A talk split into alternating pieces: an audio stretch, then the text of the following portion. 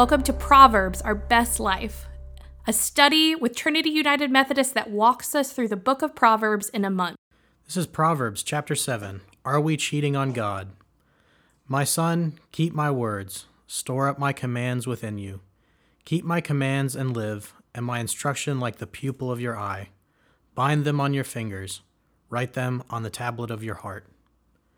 Your reading today is Proverbs chapter 7 and Jeremiah 31, verses 31 through 33. The reading is linked in today's show notes if you'd like to pause and read. I'm Tyler Edmondson, and I'll be reading today's devotion. It's here, folks, our last dedicated chapter to adultery. I know we'll all miss this part of our journey through Proverbs. Just as a reminder, we're talking about adultery and fidelity as a metaphor representing foolishness and wisdom. If wisdom is your partner in life, your parents are strongly warning you against that most attractive foolishness. Even in verse 4, when wisdom is referred to as a sister, sister is another way the author is describing a wife. Sister, in that context, means someone who is close to you, with whom you share an intimate relationship, whereas a relationship with your mistress, previously referred to as foolishness, only produces a false intimacy that is easily corrupted.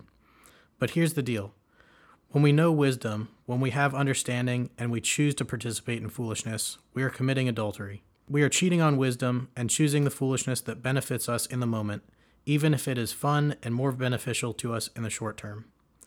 It is certainly true of any good parent that they teach their children the difference between right and wrong. But did you know that moral development is cemented in our brain around the age of three? While our wisdom keeps growing, our desire to use our powers for good rather than evil is hardwired in our lives at the earliest stages of our consciousness.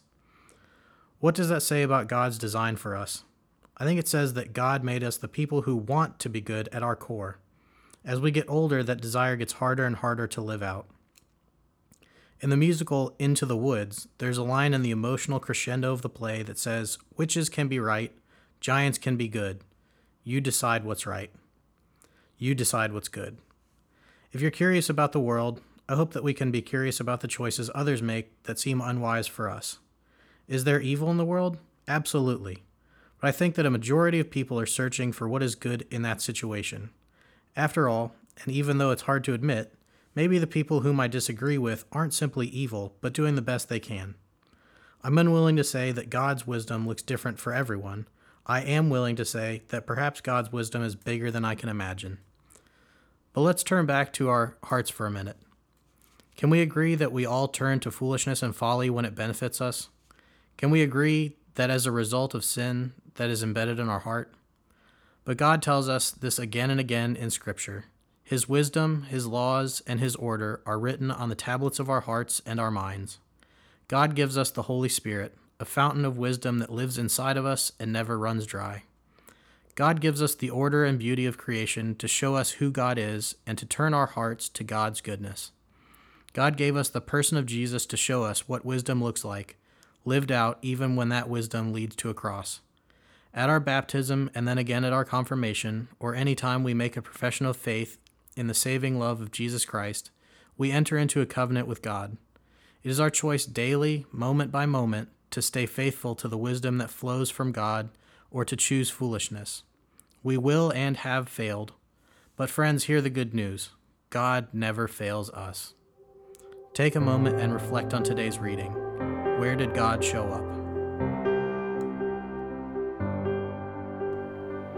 Pray with me. God, we love your wisdom when it benefits us. Your rules are just and holy until they make us uncomfortable or they threaten our status quo. We repent from foolishness. We repent for the times we choose foolishness rather than your wisdom. We repent from that adultery and ask you to keep turning our hearts and heads to your love. Amen. That was Proverbs, Our Best Life. We hope God showed up in that reading today, and we hope that you get to practice wisdom a little bit each and every day. If you want to learn more about Trinity United Methodist in Huntsville, Alabama, you can go to trinityhsv.org to see what we have going on. We'll see you tomorrow.